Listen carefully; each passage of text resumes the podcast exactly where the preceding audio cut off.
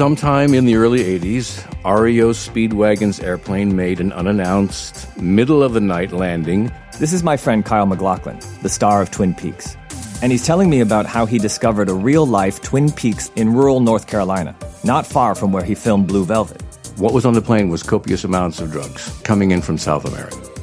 Supposedly, Pablo Escobar went looking for other spots, quiet, out of the way places to bring in his cocaine. My name is Joshua Davis, and I'm an investigative reporter. Kyle and I talk all the time about the strange things we come across, but nothing was quite as strange as what we found in Varnamtown, North Carolina. There's crooked cops, brother against brother. Everyone's got a story to tell, but does the truth even exist? Welcome to Varnamtown. Varnamtown is available wherever you listen to podcasts.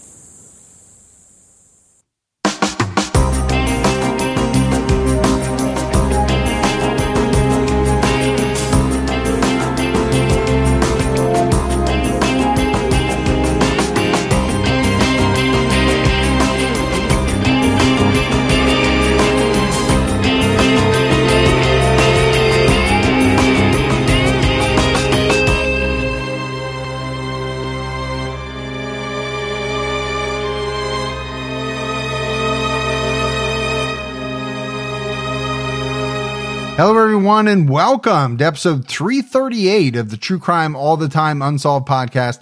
I'm Mike Ferguson, and with me, as always, is my partner in true crime, Mike Gibson. Gibby, how are you? Hey, I'm doing okay, man. How about you? I'm doing well. Yeah. Had a good week.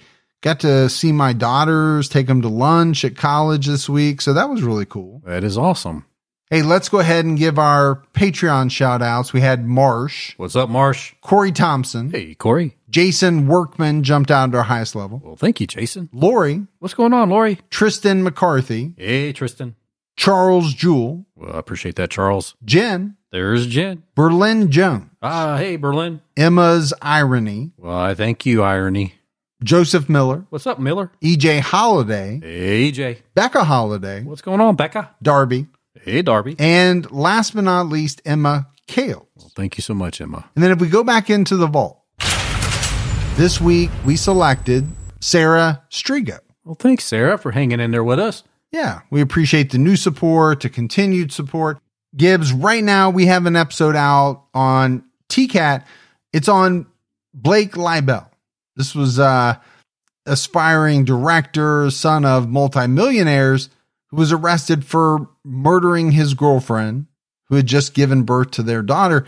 And this was a very, very brutal murder, torture. It was very sickening. Yeah, Yeah. very graphic. All right, buddy, are you ready to get into this episode of True Crime All the Time Unsolved? I am ready. We're talking about the Houston Lovers Lane murders on the night of August 22nd, 1990. A young couple named Cheryl Henry and Andy Atkinson parked at a remote Lovers Lane in Houston, Texas. Andy's abandoned car was found the next day, and their bodies were found soon after. Cheryl and Andy were tied up, and their throats were cut.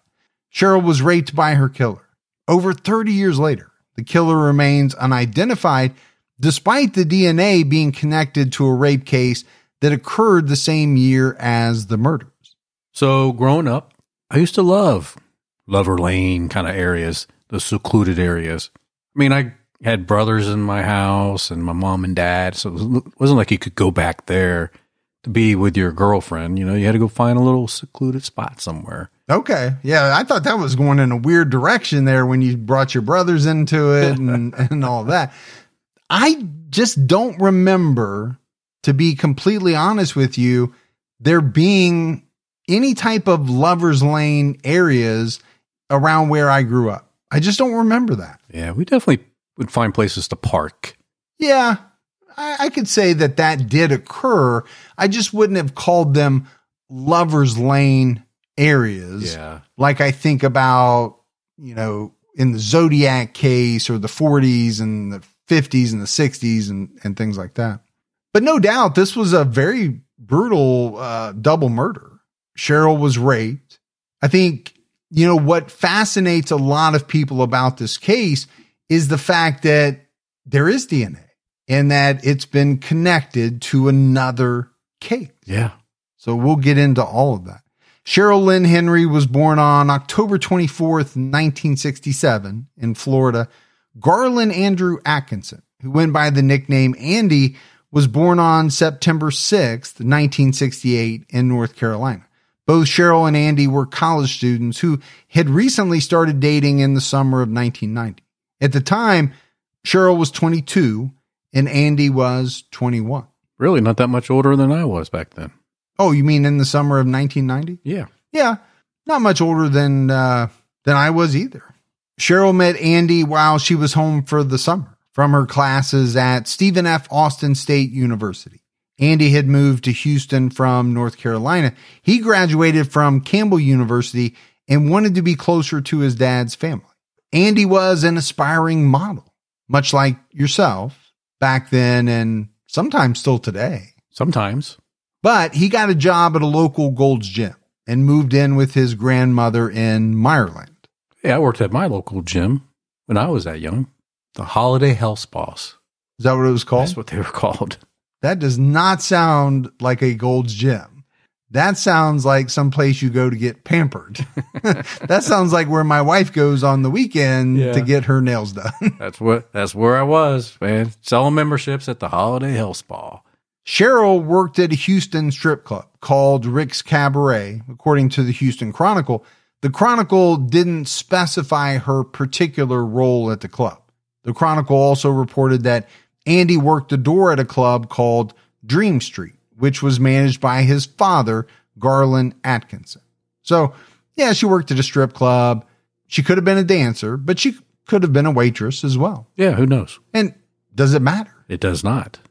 Andy and Cheryl had only known each other for about two weeks. So, I mean, Gibbs, their relationship was very short, but sources indicate they had strong feelings for each other. And, you know, every relationship is different.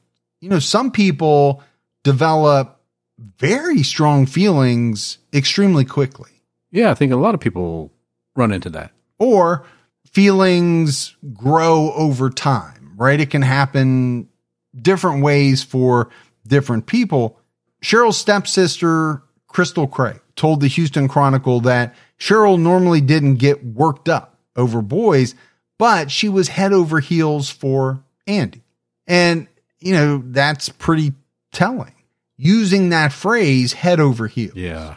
That's big time, man. Yeah, I mean that's whether you want to call it in love or that's you know your eyes light up when you see that person. That person is all you're thinking about. That's kind of what goes through my head when I hear the head over heels phrase. Cheryl's sister Meredith told KHOU 11 in 2013 she thought he was amazing inside and out and that he had a great smile, but his mind was wonderful too And that's important. to have a wonderful mind? Yeah. I think it is. Now, he must have been a pretty good looking guy. Sounds like it. He was an aspiring model. You know, he's working out at Gold's Gym. He was a, a bouncer. So he, you know, he must have had some muscle to him. But more importantly, she was into him. And nobody that I saw really mentioned the physical aspects, right? Now, maybe you could take that he was amazing inside and out. Maybe the out part is that she thought he was, you know, a good looking guy, but he had a great smile. He had a, a great mind. On the night of August 22nd, 1990, Cheryl and Andy went out on a double date with Cheryl's younger sister, Shane Henry Blaine, and her date. His name was not listed in any of the sources. They met at a nightclub called Bayou Mamas. Bayou Mamas. They had drinks together at the club. It seemed like Cheryl and Andy were having a great time. Shane told the Houston Chronicle, I think I said get a room a couple of times that night. It was sort of during that exciting time of a new relationship. Oh man, we've all been around people like that, right? And we've talked about that time in a relationship in many episodes. I mean, you know, for some people it can be all consuming. It's it's new, it's fresh, it's exciting. Yeah. And so they must have been all over each other for her sister to tell them multiple times, get a room. Yeah. Like, enough's enough, guys. Come on. Yeah, we're in a public place. Yeah. You know, keep your hands to yourselves, something like that. or get a room where you can be alone. Shane left the club around 11:30 p.m. She told Cheryl she loved her as she left. This was the last time she saw her sister alive. And I'm telling you, man, every time I say that phrase, especially in an unsolved case, it hits me because I can't help but think about that person. You know, in this case, it's a sister who leaves the bar. She's not thinking that something is going to go terribly wrong. Not at all. She tells her sister that she loves her, but I'm sure there wasn't a thought in her mind that she wasn't either going to see her the next day or talk to her the next day. You know, whether it's a sister, a mom, whoever it is, those last words, they have to haunt you. Do you think you remember like the last conversation and analyze it for years to come? I think forever. Yeah. I, I really do. I don't I don't think you ever forget about it. My assumption, and that's all I can do is assume because I've never been in that position, would be that you would replay it over and over in your mind. Because who's probably not going to think about their loved one every day for the rest of their life because they still don't know what happened exactly, who's responsible. That's why we're doing it on Unsolved. It's true. Cheryl and Andy left the club and drove to a remote lover's lane in West Houston off Enclave Parkway near Eldridge Parkway. The Houston Chronicle described it as an undeveloped wooded area of western Harris County where young people often went to park and kiss. And I'm sure they might have done a little bit more than that, but they probably didn't want to write that in the paper. Probably not. But kids got to go somewhere. That's what we always did. We found that spot. But I'm sure where you grew up, because it was a little more rural, I think, than where I grew up, there were probably a lot of undeveloped wooded areas which you could sneak off to. There were some gravel driveways or roadways. I mean, I don't want to make you out to be a Lothario or, you know, anything like that, but you know what? I might be a little offended if I knew what that word meant. Yeah, yeah, we, we can talk about it later. It's not it's not bad though. KHOU reported that today Enclave Parkway is a well-developed business corridor. Mid-rise buildings and a parking garage now sit in the spot where the couple parked. Cheryl didn't come home that night, and neither did Andy. Her family was worried about her, so they reported her missing on August 23rd, 1990. Later that day, a Sysco food security guard patrolling the area found Andy's white Honda Civic abandoned in an isolated cul-de-sac in the 1300 block of Enclave Round, which was part of an undeveloped business park. He noticed that the key was still in the ignition, the seats were reclined, and a cassette tape was still in the deck. Cheryl's shoes and purse were found on the floorboard.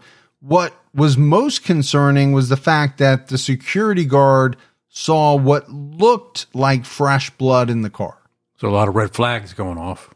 Yeah, I mean, first and foremost, I think fresh blood. If if that really is what you're seeing, that's very concerning. The second thing that would go through my mind is who just walks off and leaves their car with the keys in the ignition. I get it. Sometimes you have car trouble and you might have to walk home or walk somewhere, but you would take your keys with you. For sure you would. The guard called the police to report the discovery. The police did a computer check of the license plate and saw that it belonged to a missing person. Cheryl's family was informed that the car had been found. Her mother, Barbara, and some other family members rushed to the area, and they actually got there before the police did. It looked like Cheryl and Andy had been relaxing in the car and listening to music when they abandoned it for unknown reasons. Like we said, right? The blood was especially worrying, but so was the fact that Cheryl left her shoes and purse behind. You think it's strange that the family got there before the police? I did think it was a little strange just because you would think by the time they notified the family, they would have already been out there and secured the crime scene. Seems like you would want to do that first and foremost. Yeah. The authorities arrived in patrol cars, helicopters, and on horseback, cadaver dogs searched the area along with officers on foot. Just before midnight on August 23rd, a cadaver dog led the police to Cheryl's body, which was found about 200 yards away from Andy's car. And it was reported, Gibbs, that the police had to hold Barbara back when Cheryl was found so that she wouldn't see the violent crime scene. And I completely understand that. You know, if, if you're the family and you find out that that's your daughter, what would be your first instinct?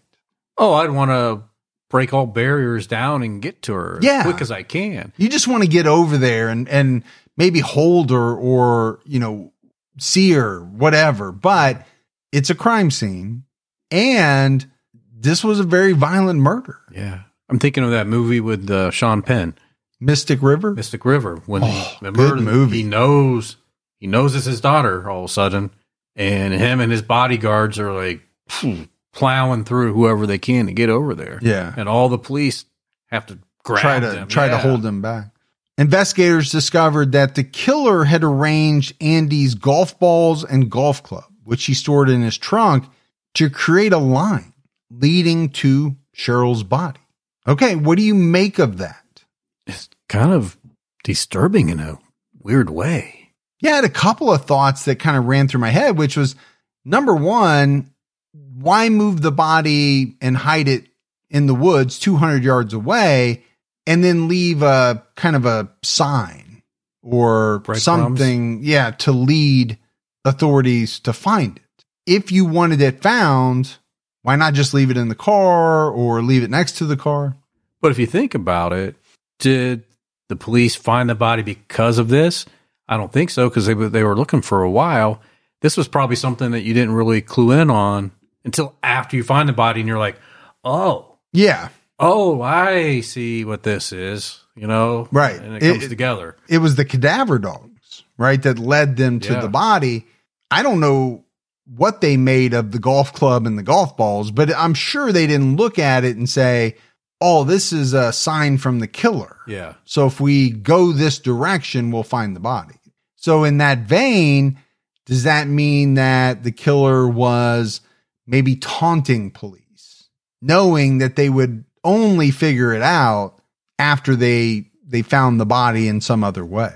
or did the killer do that so when they came back later, They if would they wanted to come back later, they could find the body much easier? they would remember exactly where it was. Yeah, it, it's kind of one of those mysterious um, parts of the case.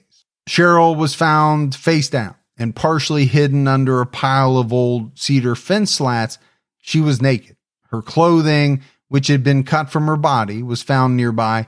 Her hands were bound behind her back with rope, and she was cut three times on her throat. Cheryl had also been raped, and DNA evidence was collected from her body. The golf balls and golf club were not the only unusual evidence found at the scene. Investigators found four partially deflated balloons tied to a tree above Cheryl's body and a new $20 bill next to her body. They didn't know if the killer had left these behind, and if so, what did it mean? It would be kind of bizarre, right? The balloons, unless again it was some type of marking, like okay, follow the golf club and golf balls, get to that spot, look up for the deflated balloons, and below that, underneath the cedar planks, you're going to find The body. Now, the body. we do know killers come back often times to the scene of the crime or where they have left the body. Sometimes they do unspeakable things to the body uh, later on. But you don't need a new $20 bill to help you in any way find the body. So, did the killer throw down a $20 bill next to her body? And if so, for what? Yeah, why? You know, is it to say, and this is this is going to sound terrible, but I'm trying to figure out what was in this person's mind. This is what I thought she was worth, or this is how little I thought of her. You know what I'm saying? Putting a, a monetary value on her life, maybe something like that. You know, maybe I'm just randomly thinking here. Maybe he was angry with her. Maybe she was a stripper, and maybe she turned away advances. and the $20 was like a message Yeah, like, you know, to her, even though, you know, it was after death. yeah, you didn't want my money at the club. Okay. I see where you're I'm going make you take the money now. And again, we're speculating, but I mean, what else can you do in some of these unsolved cases? But talk about what things could possibly mean. The search for Andy was called off because it was dark, but search teams returned in the morning. Andy's body was found after about 10 hours of searching. He was tied up to a tree about 75 yards away from Cheryl. His throat was cut so deeply that he was nearly decapitated, according to KHOU 11. So this had to be a pretty dense area, right? I mean, because they were there the day before and he was only 75 yards away. They never found him then. So I'm guessing this had to be a pretty dense area. But I'm also thinking, we know this guy worked out. He was in decent shape. Mhm. For someone to get the better of him, to tie him up around a tree, what does that say about the suspect? It says to me that he most likely had a gun. That's what it says to me Yeah. because my thought is that, you know, Andy probably would have put up a fight if it was just, you know, hand to hand combat. But when somebody has a gun and they're pointing it at you, Or your girlfriend? or they're pointing it at Cheryl and saying, Hey, if you don't do what I tell you, I'm going to shoot one or both of you. He might have allowed himself to be tied to a tree so that the killer didn't shoot her. That's entirely possible. Andy still had his clothing on and he still had his watch and money on him. So I think this clearly indicated to police that you know these murders weren't about robbery the killer had been after the victims not their possession. Detectives told andy's father they believed cheryl was killed first. Garland atkinson told khou what investigators told him. They surmised that andy let them tie him to a tree and they know that the girl was killed first which means he was tied to a tree and listened to her scream listened to her being murdered, knowing that they were going to do the same thing to him, and he couldn't do anything about it. That's hard to accept. I, I don't know how you live with it. I mean, a child being murdered is, is horrible, but then these details that come out that go along with it, right? The fact that he most likely had to listen to her being murdered while being tied to this tree, knowing that he was going to be killed as well. Yeah. And don't- how horrified was he? Oh, he had to be terrified. And, you know, when parents hear these facts coming out from the investigation, I, I, I know you want to know, you kind of need to know, but then you wish you never knew. Yeah, I get that 100%. I don't think you can live with the not knowing, but then you have to learn to live with the knowing, is what I believe.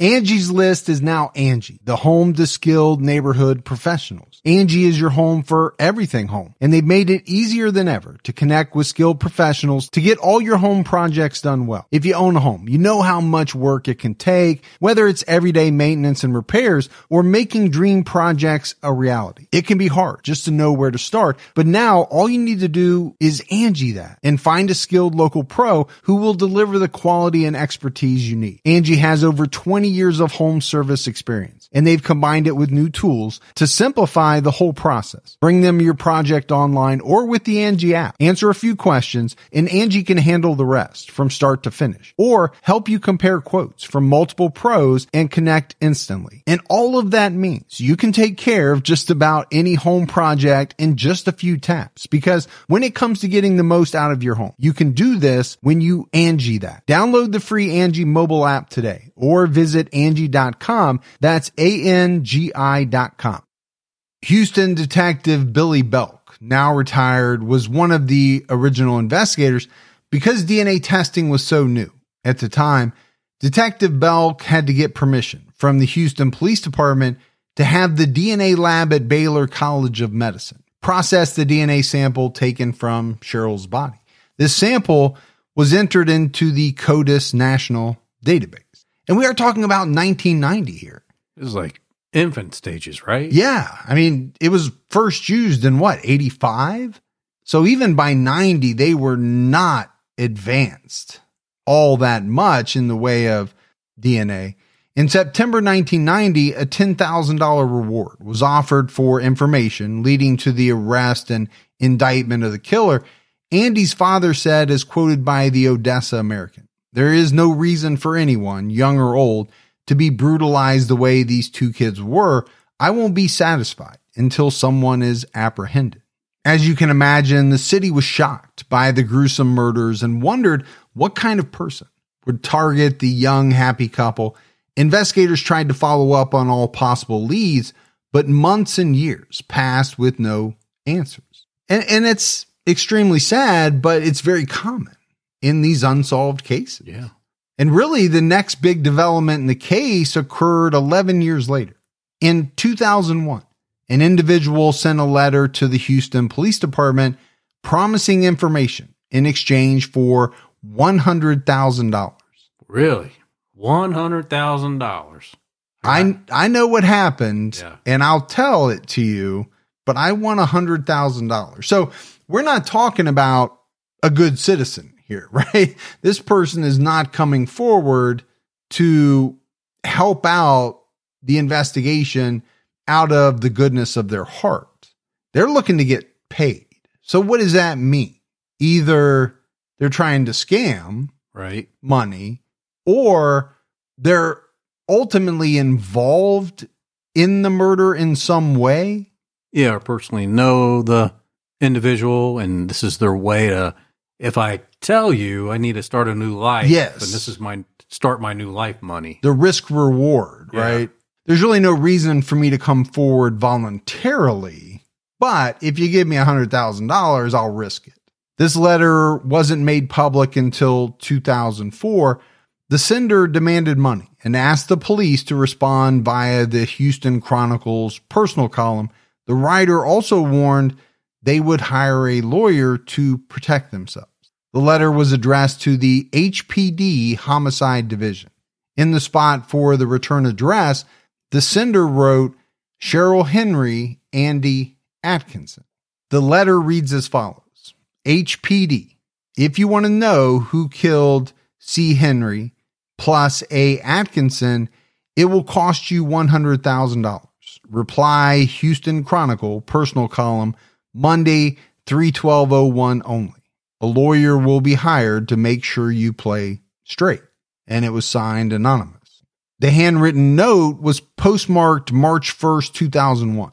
The police received it early that month. And I'll be honest with you, I got a little bit of Zodiac vibes from, from that. Yeah, I did too. Now, this person's not sending, you know, a puzzle to be un- unscrambled or a code to be deciphered, but the Zodiac did do some things. I think, you know, reply through the personal columns, things like that. But I don't know.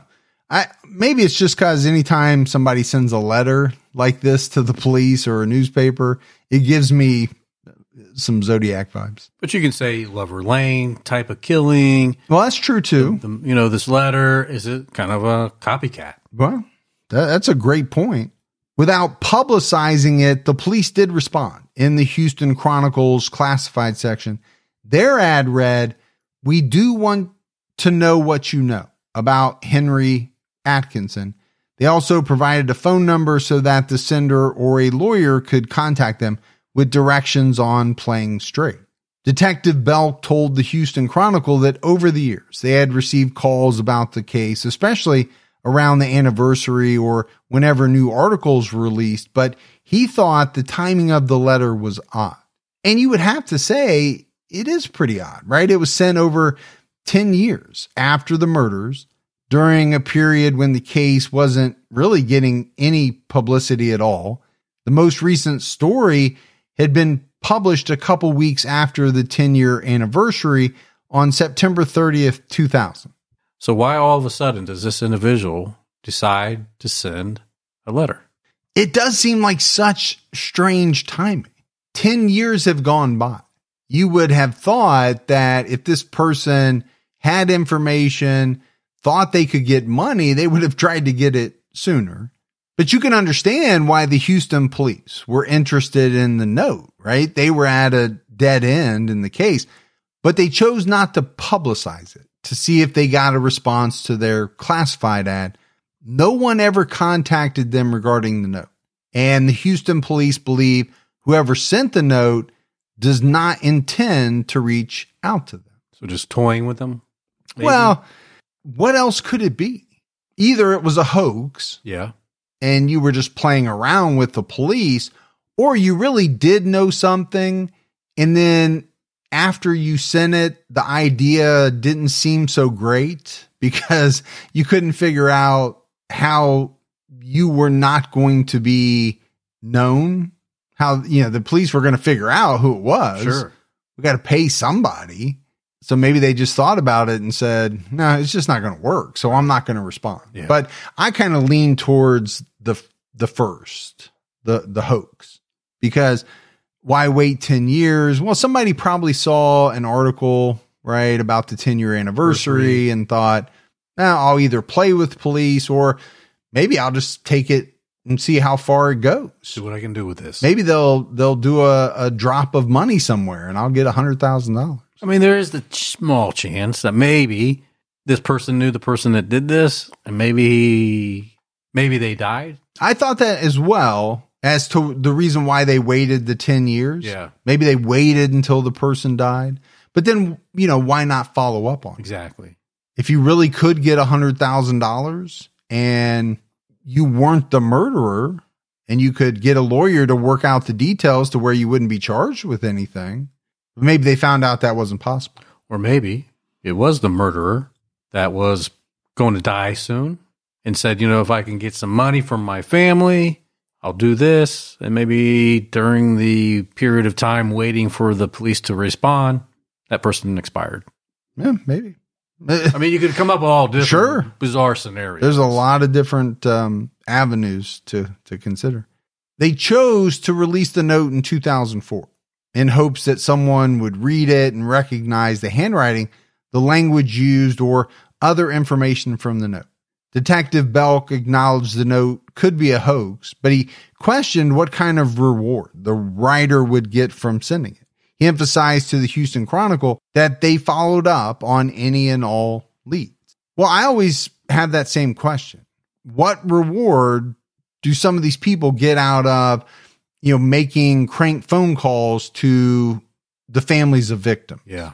um, sending letters to the authorities or, or newspapers if they're not the killer?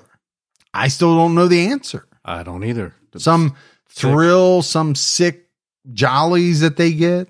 I mean, in some cases, they're derailing the investigation. Sure. Other times, they're just bringing more heartache to the family members.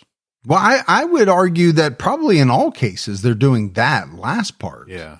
because you're giving, whether they believe it or not, some false sense of hope. In the first months of the investigation, the police identified several potential suspects, but they were all eliminated through DNA testing.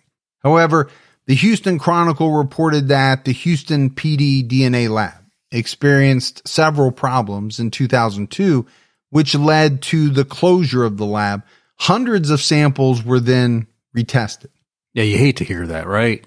That the first round may have not went the way it should have. Yeah, you don't you don't like to hear that. I also wonder because it was still a fairly new technology, how good was the testing? How good, you know, were the samples derived? I I don't know. I just wonder how many cases went unsolved even with DNA just because they they weren't great at it or they didn't know someone didn't know what they were doing and they weren't doing it correctly.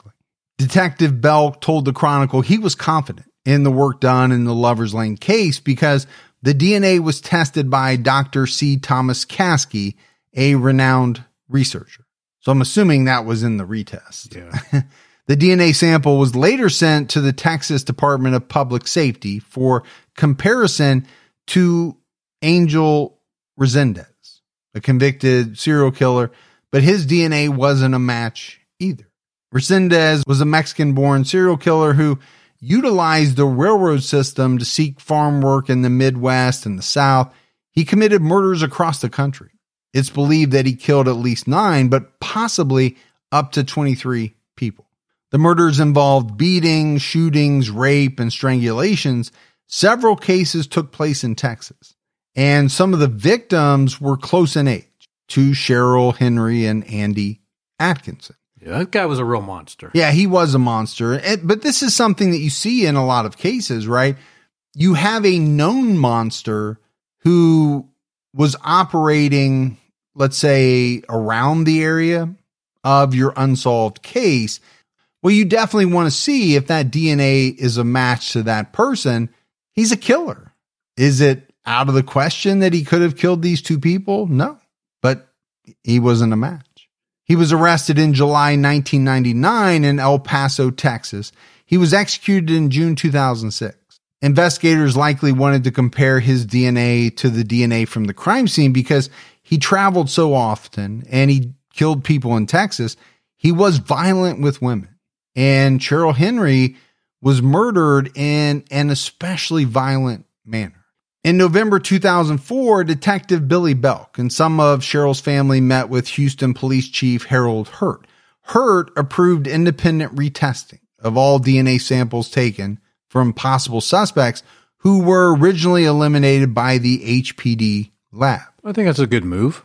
Oh, yeah, I think it's a great move because even if you're talking about 2004, right? Advancements have been made. Yeah. DNA testing has gotten better. Let's make sure we didn't miss anything. In 2007, DNA evidence from the semen found in Cheryl's body matched DNA collected in the unsolved rape of a Houston exotic dancer. So there's got to be some hope here. Well, I think on the part of police and the family as well, absolutely. So we have a match, a DNA match to the semen found in Cheryl's body. Yeah. You know the thought all along was that most likely whoever left that semen was the killer. I can certainly see why that would be the prevailing theory. A woman was raped in June 1990, just two months before the murders. She wasn't interviewed by the detectives working the Lover's Lane case for many years. She was 30 years old when she was raped. At the time of her interview, she was 48 and working as a realtor.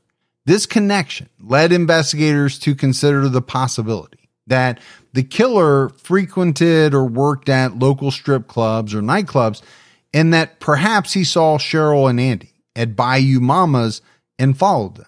The victim was working at Gigi's nightclub in Houston. She left work around 2 a.m. on June 20th, 1990, and went to her boyfriend's house in Northwest Houston. Her boyfriend, a pilot, was traveling at that time she ate dinner alone in the living room.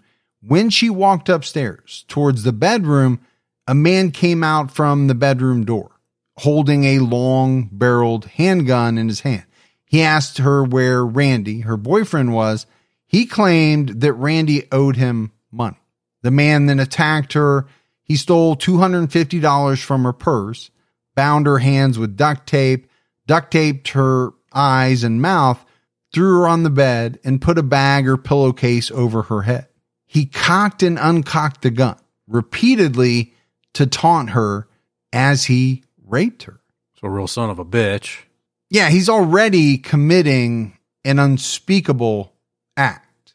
But then, you know, taunting this victim on top of it by, you know, acting or playing around with the gun as though he's going to shoot her. Detective Michael Miller told the Houston Chronicle he became very vulgar with her while he was raping her, and he told her she wasn't very observant, that he had a military uniform, which was probably him trying to throw her off the fact that he might have had a security guard uniform. And I had to chew on that one for a little bit. Why would this man point out that he was wearing a military uniform? If he was really in the military, that would be idiotic. Yeah, but I think maybe the detective was on to something here that he probably realized she seen the uniform in detail or was worried about it and thought, okay, I need to feed her some information here And if I can get her to believe it's a military uniform, maybe she'll stick with that. Maybe he was worried it was going to be too easy for the police to find him if he worked for a local security guard company versus working with the government in the military. Yeah, I, I mean, I, I see a couple different scenarios there, but I don't know. At first, it really it was really strange. He then told her to lie on the floor and not move, saying he might be in the house for five minutes or an hour. He disconnected her phone and put the receiver under the mattress before he left. Although he was wearing a stocking over his head, she was able to provide a detailed description of the rapist. She described him as a white male, late 20s to mid 30s, six feet tall, 180 pounds, black hair, with an olive complexion. He possibly had a mustache. He was wearing black gloves, a dark shirt, and dark pants, which was possibly a uniform. He had a very forceful military type stance. So the first thing that kind of jumped out at me was black gloves, a dark shirt, and dark pants. That does not scream out military uniform to me. No, me neither. Now, could it be a security guard uniform? Possibly, but it doesn't sound like it just sounds like a person who's wearing dark clothing. Trying not to be detective. Trying Yeah. not to be, yeah, yeah. Doesn't want anybody to see him in the night. Sure. So then maybe we go back and the, hey, I'm wearing a military uniform was just to put police on the trail of looking into people solely who were in the, the military. I, I don't know. DNA was collected in her case, but it wasn't tested for 17 years. Yeah, that's a long time. It is a long time. And you and I have talked in many episodes about the backlog that exists, you know, even today, how expensive it is to test and kind of what order they, they go in. But you hate to hear it. Just, you know, for the mere fact that if we could get to the point where, you know, everything's being tested quicker, obviously would help solve more cases. Yeah, there's sure. there's no doubt about that. The DNA connection to the Lover's Lane case was not discovered until the Harris County Sheriff's Office sent a backlog of unsolved rape kits to be processed at the medical examiner's office. The medical examiner developed DNA profiles and submitted them to CODIS. In October 2007, CODIS registered a match with the rape kit from June 1990. The victim was located in Galveston County and re interviewed. Interestingly, she revealed that she had worked for Andy Atkinson's father at one point. That's pretty interesting. Yeah, it's such a strange connection. The police wondered if perhaps the killer worked for Garland Atkinson and that was how he knew Andy and Cheryl, or if it was all just a coincidence. And, you know, my thought is could it be a coincidence? Sure. Coincidences happen, but ah, I don't know. It seems too much in this case to be a coincidence. You know, we didn't talk about it, but I, I also wondered how this person knew her boyfriend's name. You know, if you remember, he asked her where he was, said that he owed him money.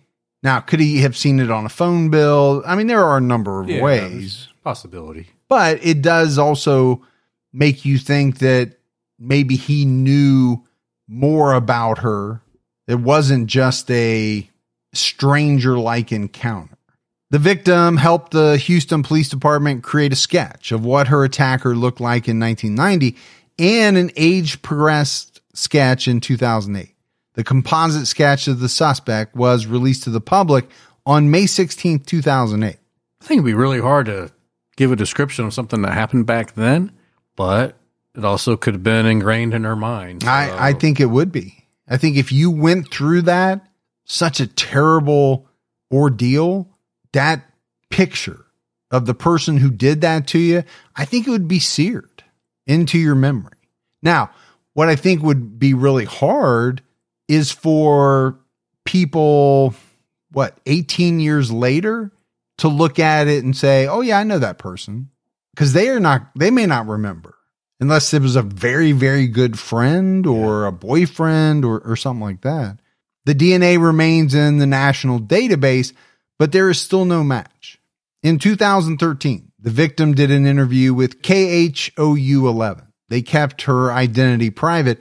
She said she thought the rape was possibly connected to her experience with the local moving company because one of the movers threatened her life. And that's an interesting kind of tidbit too. And maybe that ties into how this person knew what her boyfriend's name was. Yeah, I don't know. It's true. This DNA connection was a significant break in the case, but with no match. The killer can be arrested and charged. And it's something that you and I talk about quite a bit, right? DNA is amazing. The technology is unbelievable. Oh, what it's done over the last few years? Sure, it's getting better every day. It seems like, but the mere fact alone that you have DNA that you believe belongs to the killer doesn't always solve a case, right? If if you can't match it in a database or this person's DNA profile is just nowhere to be found, you're not going to get a hit. So unless you get a viable suspect and can match, you know, their DNA that way, the DNA doesn't mean a whole lot right now. Now that could change, right? As technology changes or new information comes in. Yeah. Detective Billy Belk, now retired, told KHOU 11 about his theory on what happened to Cheryl and Andy in 2013. He said, Sometimes I think they were targeted. Cheryl was tied up more than Andy was, even though he was tied to a tree. She put up a fight. Sometimes I wonder if there are two or three suspects. You know, and that could go back to your earlier question. You know, this this was a, a guy who was in pretty good shape, right? Andy. And could one person have carried this out? Absolutely. If they had a gun, that that could have been the case. But you could also see where it could have been two or three people. Now the issue there is they only have DNA from one person. But I think that alone doesn't eliminate the fact of there being more people involved. Yeah, there definitely could be more. He also added that DNA from at least 25 people had been compared to the crime scene DNA, but all the potential suspects had been ruled out. So it's kind of what we talked about, right? They're not getting matches in any of the databases, but they have compared the DNA against at least 25 people at this point back in 2013.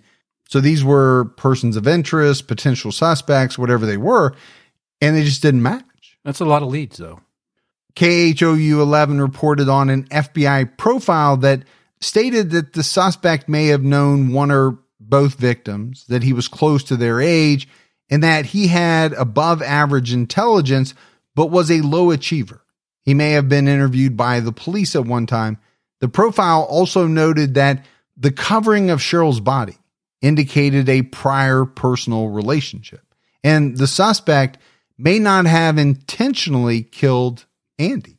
And, you know, the covering of the body, it's something we didn't touch on. No. Um, we did mention that she was covered, but we didn't talk about the significance of it.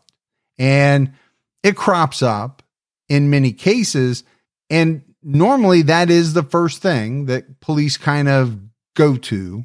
Why would a person cover the body?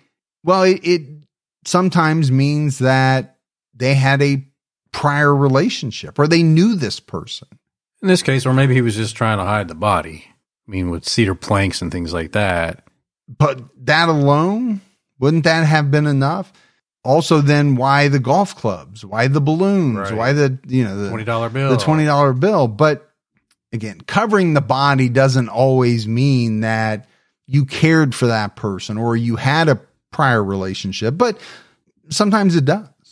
I mean, the problem with that profile for me is the word may have, may have. Well, but that's all they can do, yeah, right? A profile is the best estimation yeah. Of what they, you know, believe this killer is like. They can't be certain. But they're don't if- they're not that good. I just don't know if I'm walking away knowing anything more than I didn't already think. Well, I, I don't know that I often look at or read a, an FBI profile and think, oh, I would have never thought that because eh, very often it's kind of, I don't want to say self evident, but it's things that just make total sense. The part that I wasn't completely sure that I understood is the suspect may not have intentionally killed Andy. What does that mean? That really Cheryl was the target all along? And he was just in the way. Yeah, I mean, you almost like collateral damage, or I hate to use that phrase, but, or do they mean that they meant to tie him up, but only so that they could do what they wanted to do to Cheryl? And that's why he wasn't tied as tightly. They thought maybe he would get loose and, and live, but then they sliced his neck so deeply that he was nearly decapitated. Yeah. So how was that accidental? I, I just didn't understand that part. I'm thinking they were just trying to say he was At the wrong place at the wrong yeah, time. and not, and not the target. yes. If, if that's what they're saying, okay, maybe I get that. In 2017, KHOU 11 reported that investigators were seeking to use familial DNA to identify the killer, but as far as the public knows, they have still not gotten a match.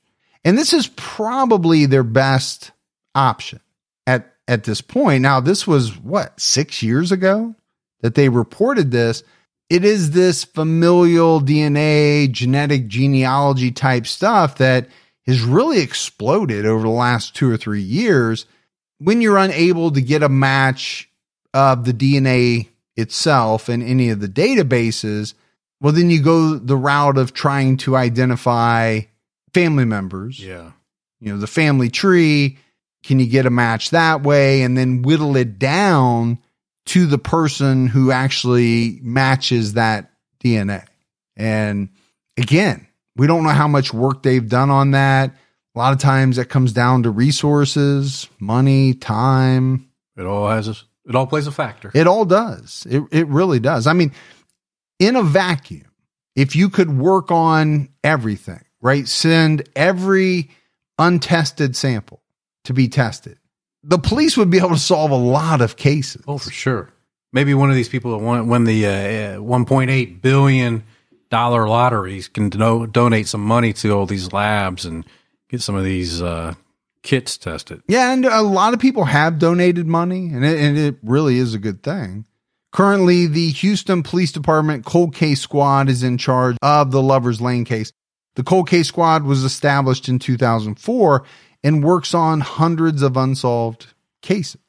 If you have any information about the murders of Cheryl Henry and Andy Atkinson, you can contact the Houston Police Department at 713 308 3618 or Crime Stoppers at 713 222 TIPS. It's been 33 years since Cheryl and Andy were murdered. They were both young. And as we often talk about when we discuss victims, you know, they had all the potential in the world and they had their lives ahead of them. We have no idea what they would have gone on to do. What we do know is that they spent their final moments in fear and pain at the hands of an unknown killer, possibly more than one killer. According to investigators, Andy was forced to see or hear the rape and murder of his girlfriend before he was killed. How, and how difficult would that have to be? It's unimaginable. Really, for me, all of the victims that we've talked about in this case, that, that stuff is unimaginable. As we've seen in other cases, a person willing to commit such heinous crimes will most likely do it again. And, you know, I think this has led to fears that the suspect in this case could have raped or murdered more people. And I think that's a, it's a very real possibility. I'm of the mindset that more often than not, these type of individuals who are able to carry out what we talked about, Yeah. that's not a one time thing. No. I I just wholeheartedly believe that more often than not, they're going to keep doing it. Yeah, it's something they they're going to repeat for sure. And whether this person got away with it, died at some point, moved, Moved. and committed similar acts and was never caught. Who knows? But uh, it's a rough one, no doubt about it. But that's it for our episode on the Houston Lovers Lane Unsolved Murders. We got some voicemails, Gibbs. You want to check those out? It's here. Hey, Mike and Gibby. Um, I listen to your show all the time, and uh, I'm in Kansas, and I uh, wanted to kn- know if you could possibly um, cover the Patricia Newsom case. She was just recently identified, and she'd been missing since the early 70s. I think last seen uh, leaving a boarding school, but there's doubts about that. Anyway, um, since it's uh, since she has been identified and she was found uh, found and gagged, so it would be a crime. Apparently now they're sure. Another case I uh, wrote you about this a while back, but um, there was a housewife missing from the early 60s. Her name was Joan Risch, R-I-S-C-H. I believe it was October 28th, 1961, from Lincoln, Massachusetts. There's a lot out there on her case. Um, there have even been a couple, two or three books written on it, and there's one book that's just kind of uh, difficult. It has police uh, notes in it, but it's difficult to read. But there's a second book that came out that's more thorough, better written, and I believe the guy actually does a good uh, job of maybe solving the case in the book. But anyway, I just wondered if you guys would ever consider, especially um, covering the latest Patricia Newsom and then Joan Risch. Thanks. Bye. All right. Yeah. Appreciate the voicemail. We'll definitely look into to both those. Sounds like the second one for sure would have enough information. Yeah, does. For an episode. The the Patricia Newsom we'd have to dive into and see if there's enough yet out there to uh, craft an entire episode. Hey, Mike and Gibby. Love the podcast. I was just finishing up uh, True Crime All the Time Unsolved, and I was listening to the episode about Brian Kletcha, and I didn't even realize that this case happened in the town where I lived, and I actually lived two minutes away from where Brian Kletcha lived when he disappeared. I just drove by the house because I was doing an Uber Eats delivery, and I just can't even believe that something like that happened, and I didn't even hear about it on the news when it did happen. But anyway, like I said, love your podcast. Love you guys. Team Gibby4L. All right. Love the voicemail. Thank you so much. We hear that all the time. Team Gibby? No, we do hear Team Gibby Oh. a lot. No, what I hear is people saying, you know, this crime occurred where I live and Yeah. it's a small town or it it occurred very close to me and I never heard about it. And you know, for whatever reason, maybe people don't watch the news a lot or at that point in time they weren't watching the news Busy in their own lives. busy man. in their own lives. But it's strange to people. And I get it when you drive by a house or a store where some horrific murder happened. And you're like, okay, this is like three miles from my house. Yeah, That's a, that's a strange feeling. it really is. Or I didn't know it, but I drive by this place every day. So, but we appreciate the voicemail. That's it, buddy, for another episode of True Crime All the Time Unsolved. So for Mike, and Gibby. Stay safe and keep your own time ticking.